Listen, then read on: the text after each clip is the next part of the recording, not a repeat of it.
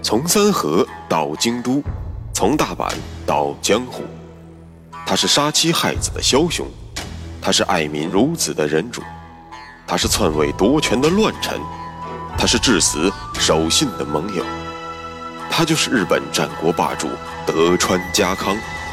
本节目由喜马拉雅 FM 独家播出。有缘相逢，有幸守候，欢迎收听，我是大师，继续为您带来日本战国霸主德川家康。上期节目，咱们说到了小山平定之后，除了陆奥、出羽等地的东北大名被家康特别授意牵制和监控上山景胜，不必西征之外，其余参与会津征伐战的大名，清一色的调转炮口。向着尾张美浓方向进发。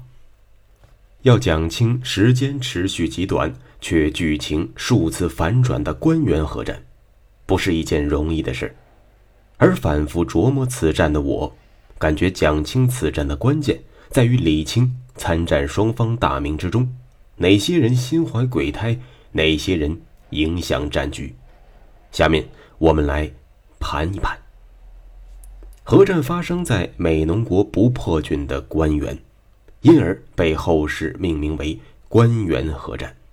对，如果您还有印象，可能还记得当年秀吉在这里替主君信长办了一件非常不光彩的事儿，他杀掉了信长的妹夫前景长政唯一的儿子，断了前景一门。三十年前，丰臣秀吉亲自在关原。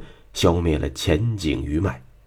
三十年后，家康同样在关原登上了战国之巅，从根本上逆转了与丰臣家的主从关系。三十年河东，三十年河西，因果报应，天理好还。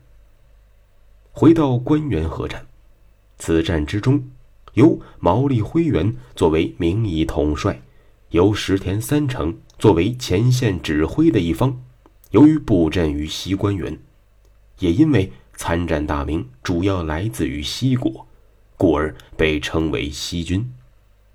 而德川家康作为总指挥的一方，由于布阵于东关原，也因为参战大名主要来自于东国，故被称为东军。咱们先来说说东军，因为东军的成分相对。简单一些，东军的组成部分主要有三个。第一部分是德川家康直属部队，总兵力三万人。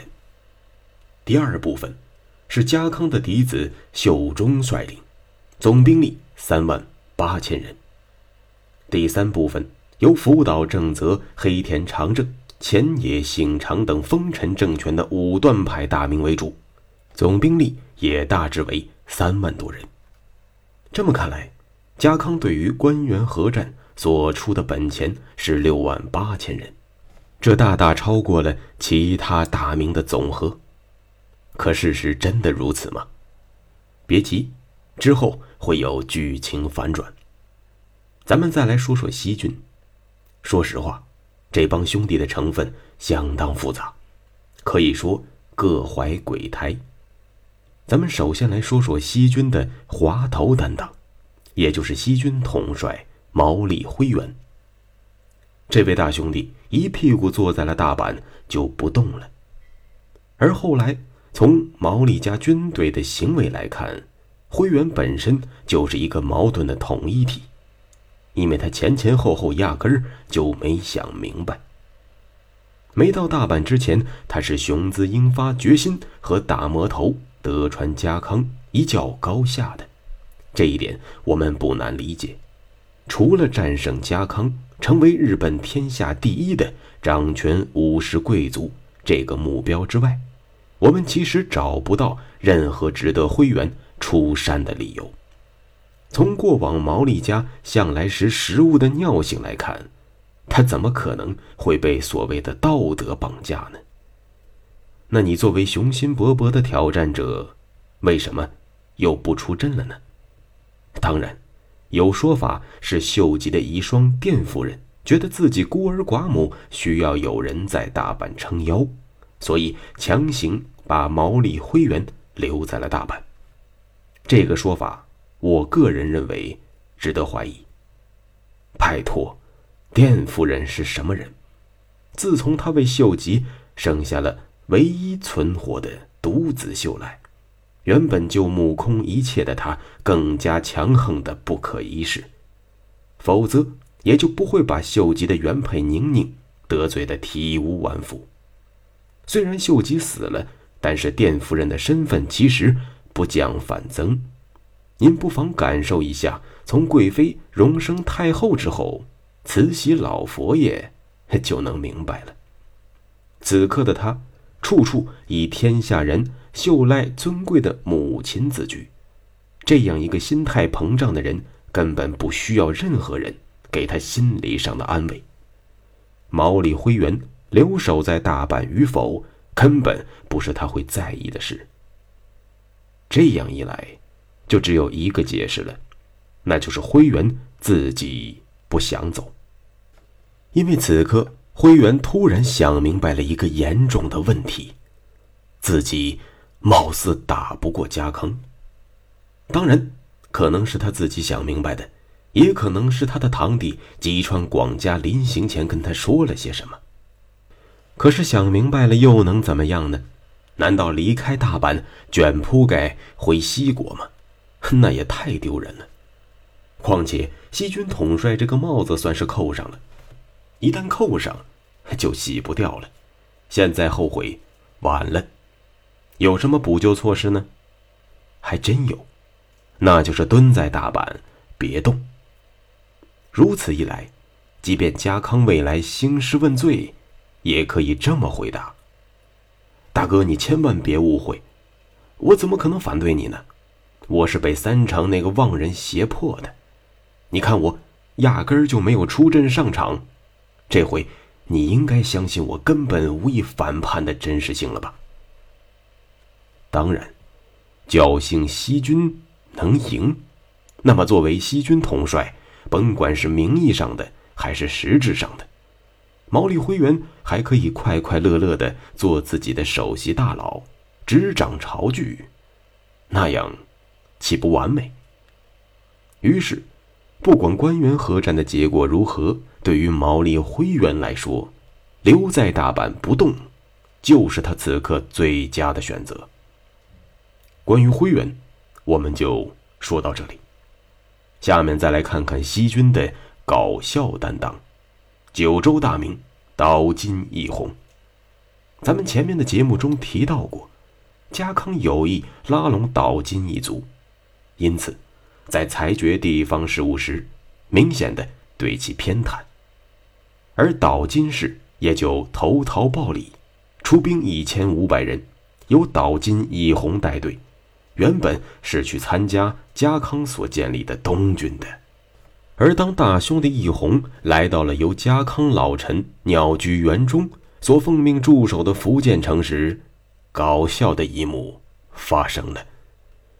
家康临行前曾经拜托义弘来帮助自己的老伙计袁忠一同驻守福建，但是这事儿家康没跟袁忠说，可偏偏鸟居元忠和岛津义弘都是一根筋，一个只会说我要进城，而另一个只会说你进城干啥？没接到老大通知。这个场景让我们想起来了那个东北的。著名对话：“你瞅啥？瞅你咋的？你再瞅一个试试，试试就试试。然后，然后就没有然后了。袁忠和易红也是一样，一言不合，袁忠下令火枪示警，在一片黄土弥漫之中，岛津易红愤然离去。如果换作是我们正常人，我是来干什么的？帮忙的。”你不用我帮忙，那就拉倒呗。我回老家歇着，不掺和了。看看能剧，喝喝茶，它不香吗？可搞笑的是，岛津义弘的大脑回路和正常人不太一样。不过话说回来，如果要真是和正常人一样，也不至于来帮忙守城，却被人以为是来攻城的。易红一拍大腿：“此处不留爷，自有留爷处。”他没有回九州，而是直奔大阪，加入了西军。而假如身在九州的大哥一九知道了二弟一红居然干出这种事儿来，哼，估计当时一口老血肯定是要喷出来的。但也正是由于岛津氏加入西军，并非初心，所以也导致了他们在关原合战中的古怪行为。后面咱们会仔细讲到。下面我们再来看看西军的纠结担当。手握重兵的小早川秀秋。您别看他的姓氏是小早川，就觉得他是西国智将小早川龙井所生，并不是。秀吉的正妻宁宁是秀秋的亲姑姑。由于秀吉没有儿子，秀秋的老爸又贼能生，所以秀吉就把这个侄子定为了自己的养子。而后来。秀吉为了控制小早川家，就把秀秋过继给了同样没有亲生子嗣的小早川龙井。此后，秀秋的姓氏才被改为了小早川。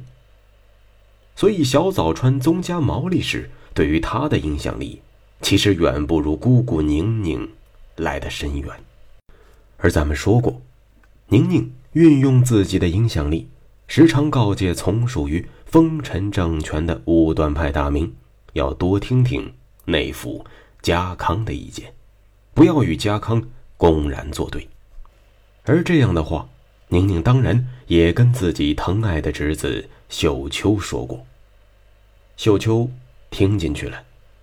因此，当听说堂兄毛利辉元扛起来了对抗内府德川家康的大旗，要动员包括自己在内的。毛利家族大名集体行动，加入西军，秀秋彻底纠结了。姑姑说过，不要与家康作对，而作为自己的宗家，辉远的命令也不好公然反对，甚至就连本来对于丰臣家并无好感的堂兄吉川广家也被迫无奈出兵了，自己躲不过去呀。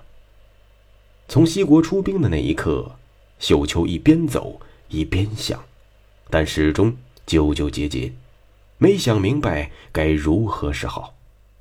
直到家康给他的书信到了之后，让他担任东军在西军中的内应，秀秋才长舒了一口气。这样一来，既听了姑姑的话，又算是对宗家会员。有了个交代，但您千万别忘了秀秋的人设，他就是这样一个瞻前顾后、犹豫纠结的性格。所以，这个纠结的人设会在官员大战开打之后再次发挥作用，甚至，秀秋最终用他的一万七千人彻底确定了战局。交代完了各具性格、各怀鬼胎的几家。咱们稍事休息，下期节目终于可以好好说说关原合战的经过了。好，下期节目咱们接着说。穿过日本战国风云，看群雄如何逐鹿天下。欢迎订阅日本战国霸主德川家康，带你揭秘他的崛起之路。